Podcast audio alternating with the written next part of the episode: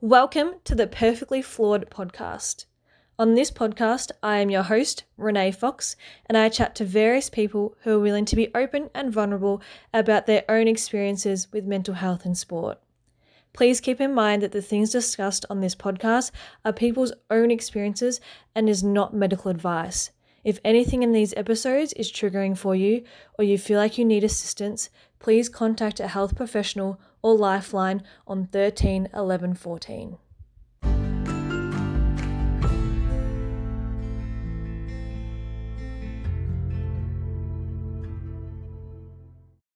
Hey guys, and welcome back to another episode of the Perfectly Flawed podcast. In this episode, I'm actually joined by a friend of mine, Nathan. Nathan competed as a professional triathlete for several years. Nathan and I chat about his start in triathlon and his journey through his career before a shift in priorities. I met Nathan several years ago through our training together at the Casey Tiger Shark Swim Club. He's a very hard worker, which led him to having a very successful career. We reflect on some of our hard sets and the good memories. Nathan talks about how even though triathlon is an individual sport, having people to train with makes a huge difference, as well as having a good social network around you. He talks about how there was a period where the anxiety before a race led him to throwing up, and a shift in mentality helped resolve that. Nathan was awesome to chat to, and even though I've known him for a few years, I still learned things from him in our chat. I hope you enjoy.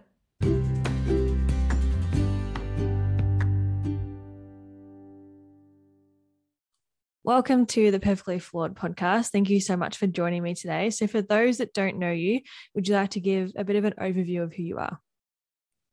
So, hey, Renee, thanks for having me on. Um, it's good to be here. I'm Nathan Buschkuehl. I'm a 28 year old exercise physiologist from Melbourne, and I grew up doing the sport of triathlon since I was um, a little teenager. So, going back a while now, I was um, probably about 12 12 or 13, I think, when I first did the Weet-Bix Kids triathlon. And then I um, sort of dived into a little bit of little, little athletics from under 10s, like most kids do. I think being under 10s, I was a bit of a late starter to the athletics world. But um, I guess doing athletics, and then my parents got me involved in swimming lessons. Cycling was only, only really that missing link. And at the time, my old man was doing triathlon. So, um, yeah, I kind of just followed in his footsteps and haven't really looked back since. Yeah, that's awesome. How did you like obviously you started triathlon sort of around that 10 sort of age. How did you get into it? Like you mentioned that your dad's into it, but obviously, you know, now you're sort of late 20s. What's made you stick it out for so long? What is it that you love about it? The thing I love most about triathlon is it's a sport where it challenges you to be better every day um, than you were the day before. And what I mean by that is um, even if it's just better at showing up, um, you know, like even if it's just better at getting up at 4.30 a.m. for a swimming session, as you might know, I think um, triathlon really shapes and sculpts you into quite a disciplined individual. And I think it teaches you a lot.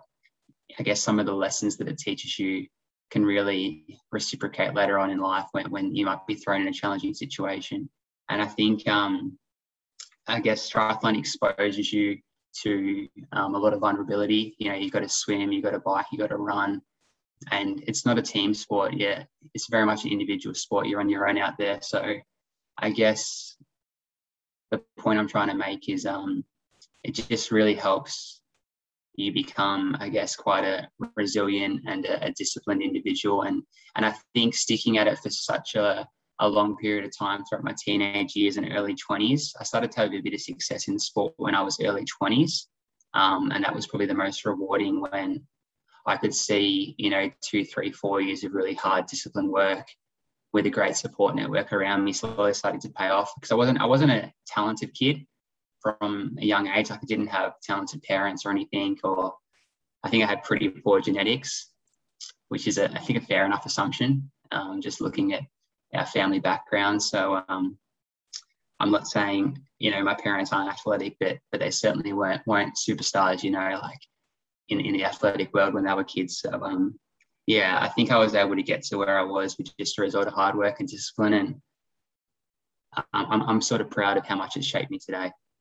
Yeah, absolutely. I think sport can teach you a lot of things that can transfer into so many other areas of your life.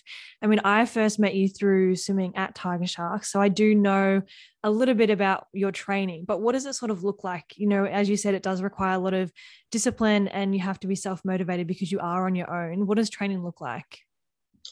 Yeah, I think um, if we talk a bit about the swimming, because um, it's probably going to resonate with you a lot, I guess it's it involves so much discipline. So when I was training between the ages of 18 and 21, 22, that's when I really had a crack because I was studying and I chose not to sort of engage in any real work. Um, I was lucky to come from a supportive family at home that allowed me to do that. So the so what the training involved was I think I was swimming six times a week because I came from a very poor background in athletics altogether. So I swam six times a week.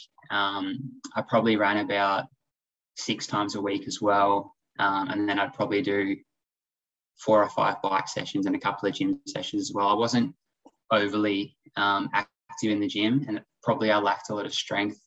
Um, and I, I, guess I've learned that through my studies these days that strength is extremely important, especially in a sport such as swimming or triathlon in general. You've got to be strong. It just helps you with your recovery and your performance but yeah, look, I had some massive training days when I was training very hard. It was, um, you know, a 4:45 a.m. alarm, maybe sometimes even 4:30 for a 5:30 um, start in the water with with Ben um, back at the Tiger Sharks, and yeah, he was um, he was he was a great coach. He really looked after me and sort of took me under his wing. I was I think I was the only triathlete in the squad of um, national level swimmers, and yeah, it was two hours in the water. Um, anywhere from four to maybe 7K on, on, on a distance morning.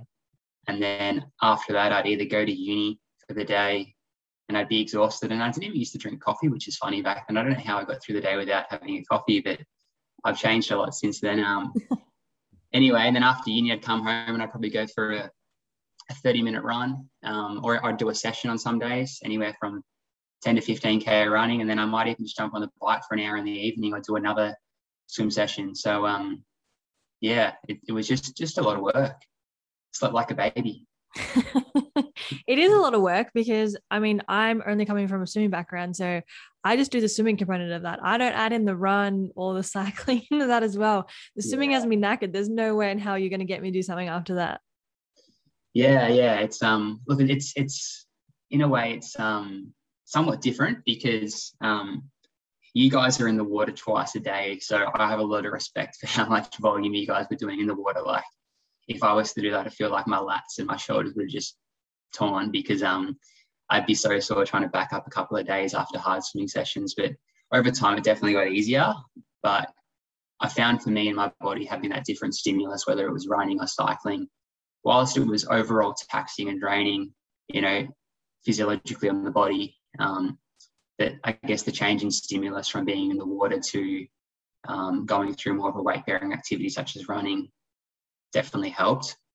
Yeah, for sure. And, you know, the training is quite brutal. So, on those days that are a bit tougher when your body's tired, it's getting sore, you got those niggles, what's sort of that inner monologue like for you? What's going through your head? How do you push through? I think back when I was starting to get some really good momentum with it all, it was um, the inner the inner monologue for me was just show up and do your best.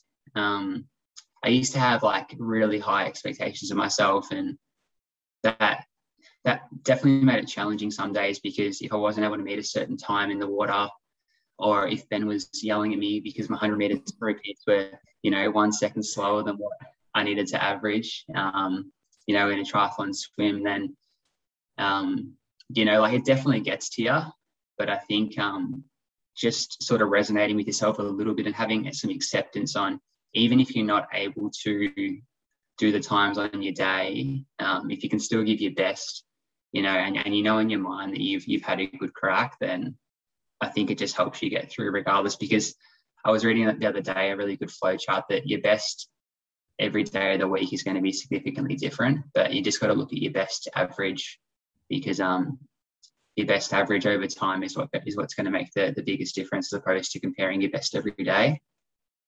Yeah, and like your best today can look completely different tomorrow. Like today it might be, oh, I hit all my times really well, like that's awesome. And tomorrow it might be just be you really saw and you still turned up and you still did everything that you could. 100%. Um, and sometimes you might beat yourself up over it. Like I know I probably wasn't as mature back then as I was now. Like if I would show up and I beat myself up over being 10 seconds down, you know, in some of my reps. Um, when it when I probably should have been saying to myself, look, I slept poorly last night. I had an assignment that was due. You know, I had all these other things happening in my life that mentally and emotionally may have drained me. So the fact that I still showed up, got it done, um, was my best on the day. Yeah, and I think that is something that you know as you get older, those sort of things start to pop in your mind, and it's not even just I think sometimes we get caught up in saying, oh, that's just an excuse for why I didn't perform well. It's not necessarily an excuse. It just means that this could have contributed to me not performing as well as what I would have liked. 100%. Yeah, I think that's, um, if you can look at it from that level of maturity, then I don't think you can really go wrong. Yeah. Do you think that's something that you've purely learnt from age as you've gotten older, or do you think there's other things that you've done that sort of led to thinking about it in that way? I think definitely age. I think when I was younger, I think age and experience, and I guess experience comes with age because you can have all the knowledge in the world, but unless you're um you've had the experience and you've done your time, you can't really connect the dots and piece piece the puzzle together. So um, I think you can never really stop learning. And for me, I was kind of blindsided by it all from a young age. And I was just out there and I was like, I just want to train hard. I just want to enjoy it. I love pushing myself. If I'm tired, I'm still just going to go hard. I'm not really going to hold back.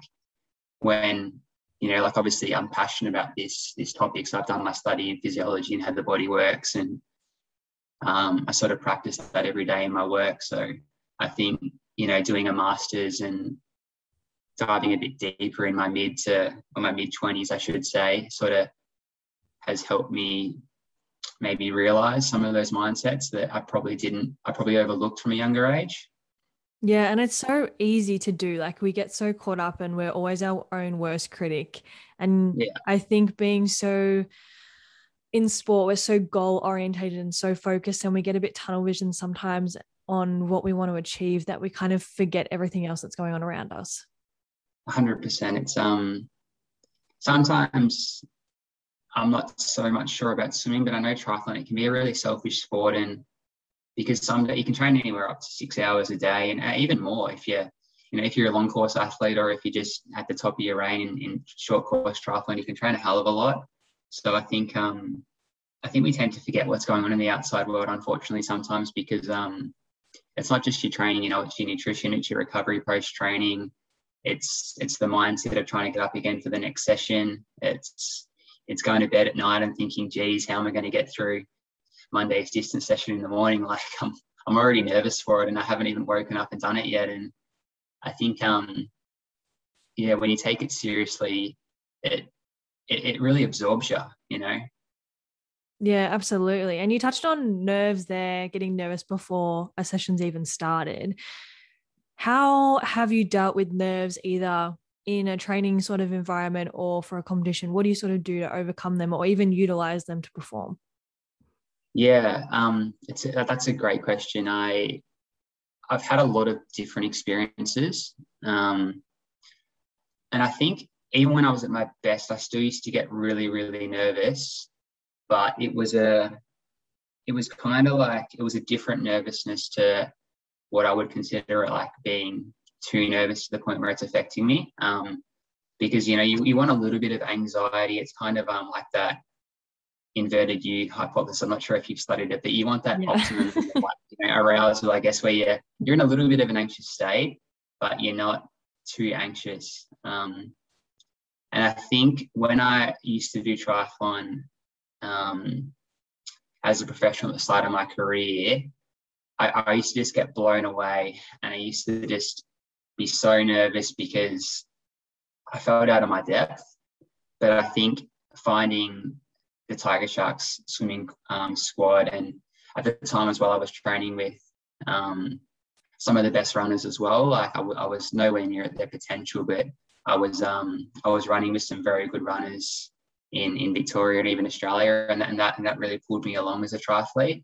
Um, and I think after a good two, three, four years of being in those training environments, I was actually rocking up to races and I wasn't even getting nervous because I was seeing in my sessions like where my where my results were, and I knew that um, those sort of performances would allow me to be somewhere towards the front if I had a good day. I could still be extremely, I guess, tight, you know, in, in the lead up. You know, I, I wouldn't want to um, miss a, an extra 30 minute nap during the day, or I'd have my routine in terms of how that lead up might look. But I think my confidence was was really high because my training was reflective of my performance. But I can also go the other way because what happened recently was this is where it's an interesting question that you asked. So when I was about 25, so three years ago, I was still doing the sport, and I was and I started my masters, um, and I kind of had a priority shift in my life where the masters was really heavy in terms of the amount of workload and study and um, I guess I'm more of a practical learner, so I kind of I kind of found that somewhat challenging, just going from um, an undergrad degree to a postgrad degree, and then having like this huge amount of um, workload, I guess, in, in that in that course, um, and really having to understand the body on a much deeper level. And then what I found because I shifted my focus towards my studies and somewhat away from my triathlon when I hit 25, I was still trying, I was still rocking up to races as a professional and racing in that category, but I hadn't done the same amount of training and I was getting, I was getting such bad anxiety to the point where I was um, vomiting before races because I couldn't like stomach knowing that I just wasn't getting able to like keep up. And, and in, in the, my mind, my ego was kind of like, come on, like Nate, you can, you can still be up there. But deep down inside, I just hadn't done the work that I was doing, you know, three years ago. I had I had really bad anxiety for a while there trying to race as a professional triathlete around 24, 25. Even just a local competition, which kind of crazy, but I think it's just because I still took it pretty serious without doing the work. But then sort of after that season, I think the last season I might have done maybe 25, 26. Um, I was just racing age group and I wasn't racing professional anymore. And I was I was rocking up to races and I was saying to myself, I'm doing this sport because I love it now. I'm not doing it because I want to try and chase anything more than that. So yeah, and then I didn't have any anxiety at all. I was um I was just able to rock up and just get out there and have fun. So you can see I've sort of been through been through the ringer from both sides, I guess. Yeah, you've really gone from really transitioned from one extreme to the other, really. Yeah. When you were getting that anxiety and you were quite sick before races, did you ever speak to anyone about it or was it something that you were able to manage on your own? Um, I didn't speak to anyone about it. I think I think I was really I was really quite aware of my environment and, and how how my environment like kind of shaped that anxiety because the anxiety that, that I had was purely just about wanting to get to the race and you know like either try and win it or, or be up there um, and I kind of couldn't say to myself if I don't that's not going to be good enough so I had very high performance expectations of myself um, and I think that came from the fact that I, I, was given great support from my parents and they sort of said look Nathan will support you um, in this sport to have a really good crack at it. And I didn't really consider a life without it until I started doing my masters, and I kind of found that passion, or I I transitioned that passion away from the sport itself, still being in the sport, but you know towards studying, helping other people. So in terms of your questions, I know I've come away from it a little bit, but I didn't feel like I needed too much more support at the time because I was able to accept my transition away from the professional environment. If I still wanted to be in that professional environment, I think I would have seeked some support to get me through it despite everything else happening. But I kind of made that choice pretty quickly. Yeah. And I could be completely wrong in saying this, but do you think, in a way, that when you're in sort of that professional environment, you're identity was very much on your triathlon, your sport, your performance. And sort of when you transition into doing your masters, you could see that there's a life outside of sport and there was another passion. Like there's more to life than just sport. Yeah, yeah, 100%. I think sport will always, and even the sport of triathlon will always be something I'll do. But, you know, as like it's, it's with anyone, you get to an age where you've got to you've got to fend for yourself that you know like you want to move on whether that's um, investing in a house or a family or just um, having those other aspects of your life too. So yeah i was my identity was very much triathlon um, until 25 and then it sort of became probably you know 10% triathlon and then 90% prioritizing what's most important and what's going to allow me to succeed. Because because I knew that if I got through my masters and I I did well there, I, I could land a, a, job and then be be able to help people in my chosen field of exercise physiology. Yeah. Do you think I'm so fascinated by this the transition into you know your identity being so involved in the sport that you so that you love so much into finding other areas of your life that you have passion in and other aspirations that you want. What was that transition like? And do you think that it literally just stemmed from doing your masters and doing that and then sort of going, oh, hey, I actually really like this. I can see this going further. Or was there other things sort of going on for you that sort of helped with that transition? Yeah. Um, I think I was lucky with the transition because because the field of study that I've done is still comes back to sport. Like in a way, in a way it, it's interrelated you know because like triathlon's going to affect your mindset and your physiology and your body and and that's exactly what i've studied. So i think being able to tie the two together made the transition easy easier but when i initially stepped away um, from the competitive side of it it was tough. I kind of felt like i lost my identity for a bit um, but i think all the experiences that i had and all the hardships that I had, whether it was in training or defeat, just made me into like a really resilient person. Um, and it's kind of like because of um, that environment that I put myself in in the sport and I put myself out there, um, I feel like I had a pretty big brick wall that was already built. so it's kind of like when when I, I stepped away from it um, and certain things came into my life and started throwing bricks at me, it wasn't enough to knock me down. I'm not sure if this is a good analogy or not. What I'm trying to say, but um, does that does that kind of make sense? Like, yeah, I mean, it makes sense to me. I hope it makes sense to everybody that's listening. But yeah, it makes sense to me. Yeah, so like, I think from that, a good learning curve would be that if you can put yourself in an environment from a young age and in a sport where you, you can thrive and you can enjoy it and you can get the self satisfaction to know that you're doing the best you can, um, and you got to separate everything else that's going on and just um, look at one thing at a time, then I think um, you can certainly build a great foundation for the future when um, you do need to tackle other aspects of your life too. Yeah, for sure. And you touched on earlier about how, whilst triathlon is very much an individual sport, you still had a lot of social support around you. How important is that?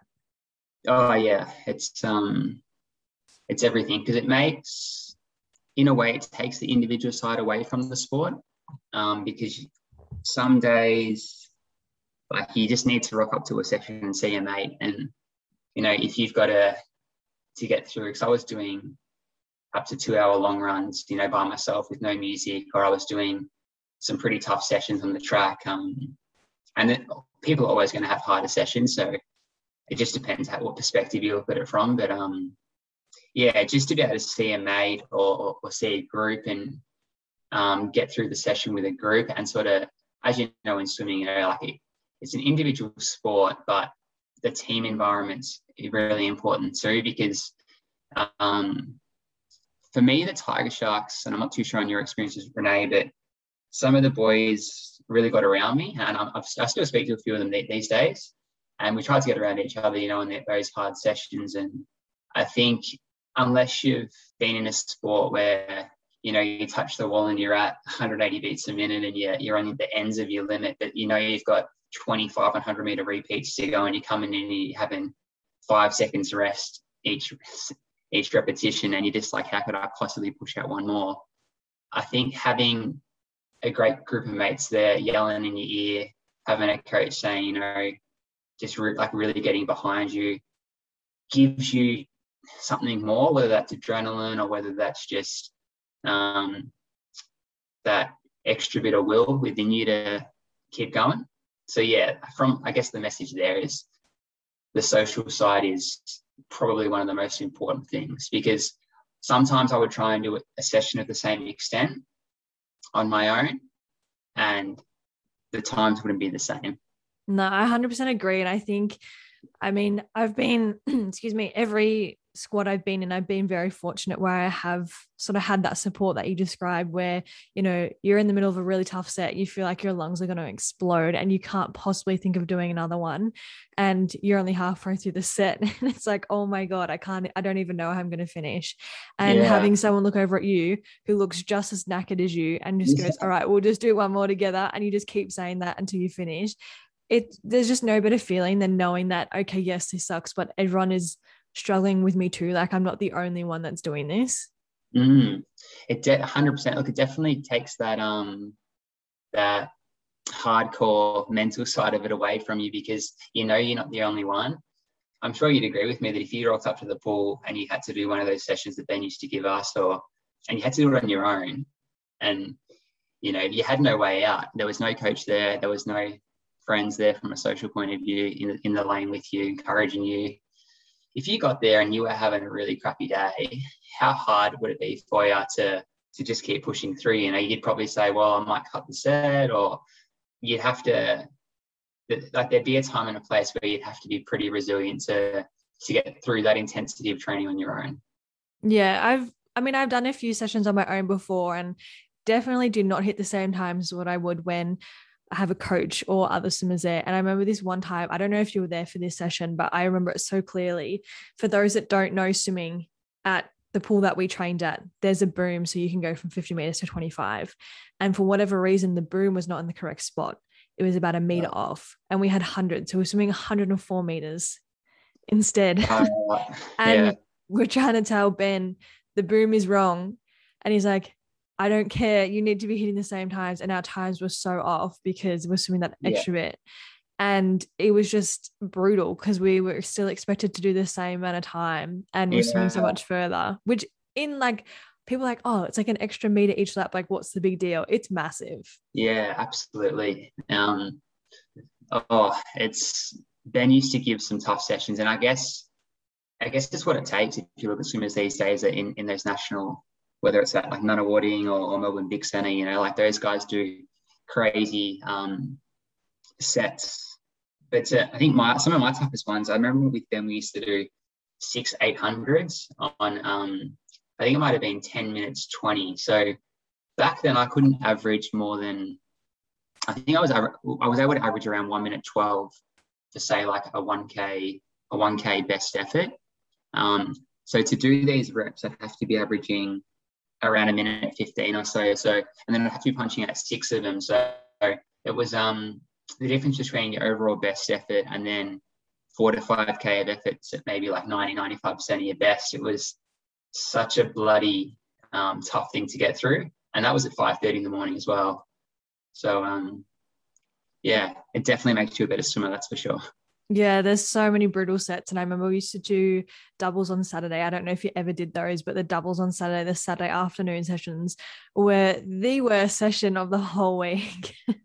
I remember Renee when I was really um, training hard. Um, I used to go for a 150k bike ride Saturday morning, um, and then I'd go for a maybe a 5k jog off the bike just to tick the legs over and get a little bit of extra running volume in for the week. And um, then I'd rock up on a Saturday Arvo. And I think sometimes we do like 30 or 40 100s best effort.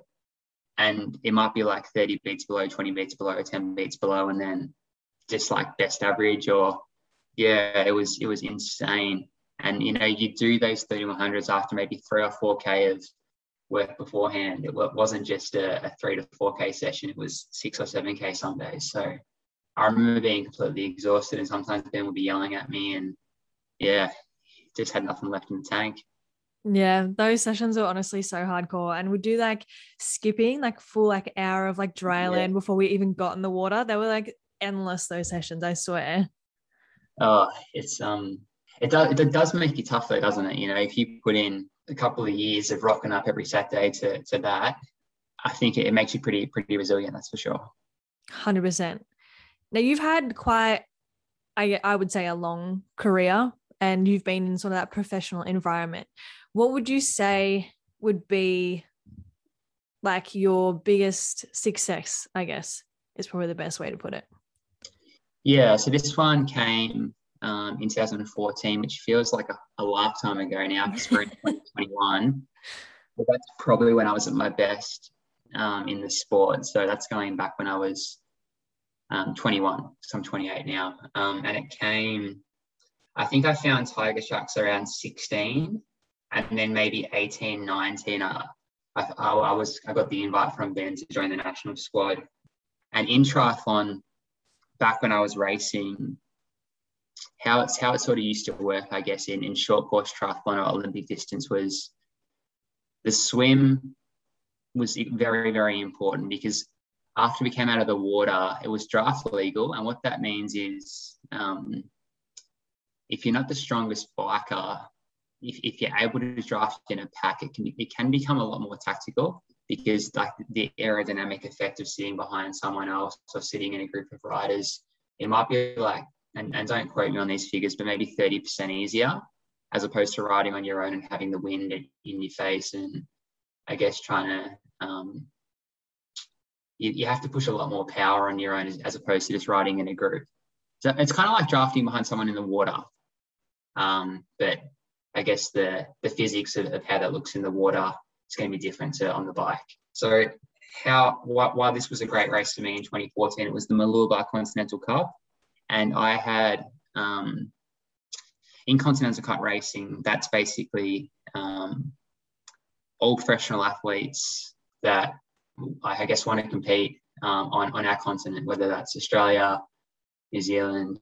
Occasionally, we'd get people from other regions as well. But um, yeah, it was just professional athletes. And they also had World Cup, but World Cup was at a higher level again. Um, that was kind of like your world's best triathletes. But Continental Cup was a still a very high level and still had some athletes, you know, that, that went on to um, be some of the best Australia's ever had. So in a way, it had um, a lot of Olympians in the race and a lot of people that have since gone on to be Olympians, whether that's for Australia or, or not. And in this race, I got out of the water and I was um, in contention to make that front group. And on the bike, uh, I was able to make the front group. So that was the first time I'd actually um, been in a really good position, um, as opposed to getting out the water and being a few minutes behind, um, and then riding on my own, so to speak.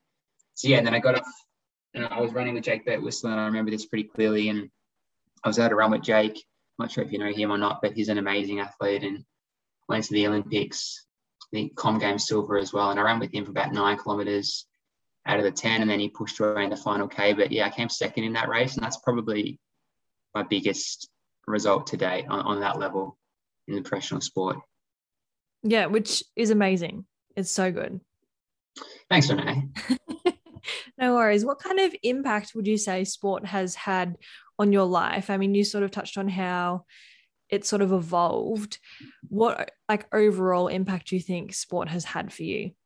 I guess it's it's had more of um, some characteristic type impacts for me. Like I guess it's made me more disciplined, more resilient, more willing to have a crack um, in life, and whether that's you know at work or just anything that any challenges life has thrown at you. It's it's allowed me to look at things from a really big picture point of view and kind of see the positive in every situation. I'm a pretty happy person, and I think that sport has really allowed me to, I guess, blossom in life because of how hard I worked from a young age and some of the challenges that I had to overcome.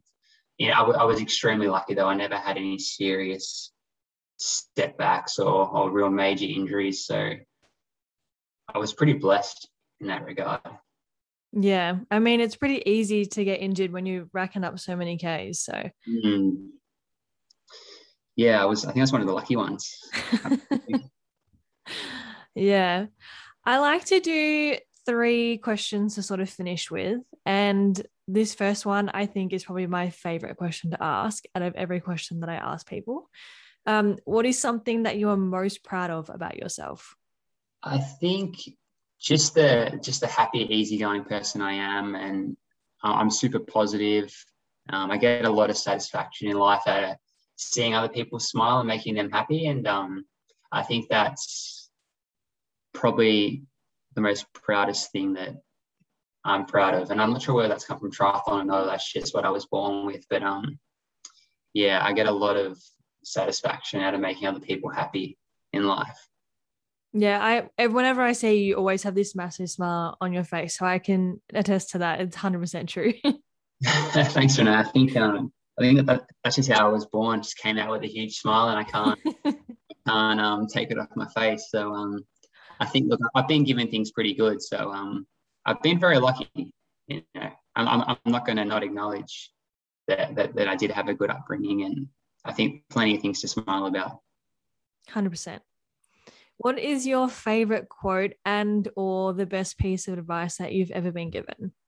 This one came, I think Jamie Turner's squad. So he was a at the time I think he was the coach of the New South Wales Institute of Sport and a group up in Wollongong.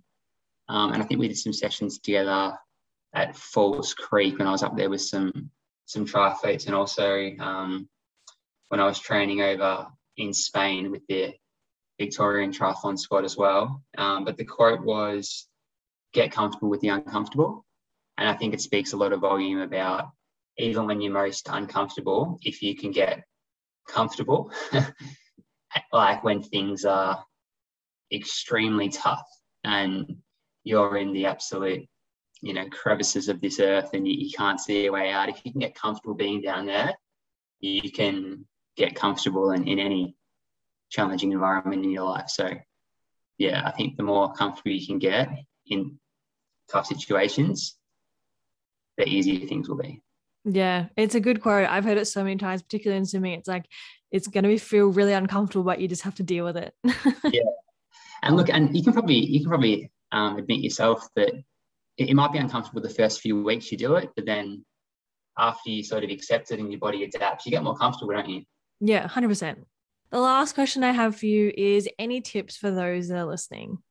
And I'm not sure if it's another quote or not, but, but I think um, I think this is something that I just sort of gathered myself was um, that every day is an opportunity to sort of show up and, and give your best effort, and it doesn't matter what what you're doing. So that's I think probably a good tip for the listeners, and hopefully they can um, take something away. Um, it doesn't matter whether that's in life, in sport, at work, with your family, with your partner, with your kids.